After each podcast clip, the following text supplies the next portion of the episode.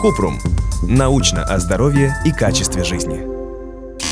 Что влияет на вкус и запах влагалищной смазки? Кратко. У любой, в том числе здоровой вульвы, есть запах, а у влагалищных выделений еще и вкус. Причем вкус и запах могут меняться из-за вредных привычек, заболеваний, на фоне приема лекарств. Кроме того, повлиять на интенсивность вкуса и запаха можно с помощью гигиенических процедур, но не всегда в лучшую сторону. Подробно. На самом деле есть два типа вагинальных выделений. Цервикальная слизь поддерживает влажность влагалища, защищает матку от патогенов и фильтрует сперматозоиды. Проникнуть в матку смогут только самые достойные. Ее консистенция варьируется в разные периоды менструального цикла. Особенно много цервикальной слизи вырабатывается во время овуляции. Секрет бартолиновых желез и желез скина, расположены рядом со входом во влагалище обеспечивают дополнительную смазку при сексуальном возбуждении, которая снижает трение во время секса. Фактически это природный лубрикант. Влагалищная смазка в основном состоит из воды, небольшого количества белков и эпителиальных клеток.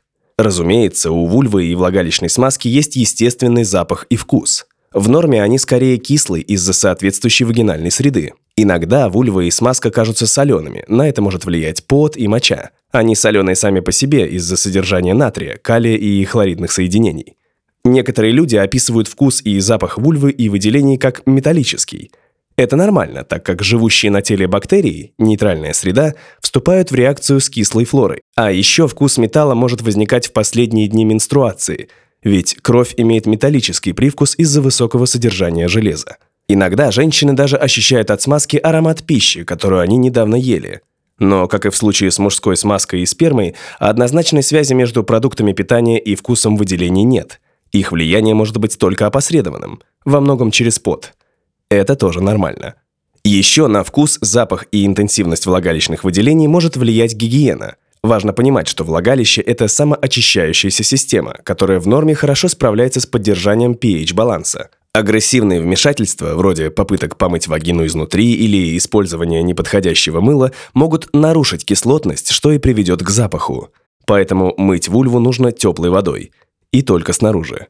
Как правило, здоровые женские гениталии пахнут скорее приятно, и с этим ничего делать не нужно.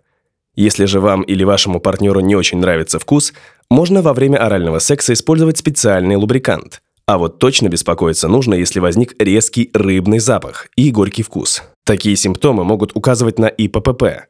В таком случае необходимо обратиться к специалисту, выявить причину и подобрать лечение.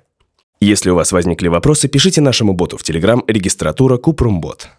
Ссылки на источники в описании подкаста. Подписывайтесь на подкаст Купрум. Ставьте звездочки, оставляйте комментарии и заглядывайте на наш сайт kuprum.media. Еще больше проверенной медицины в нашем подкасте «Без шапки».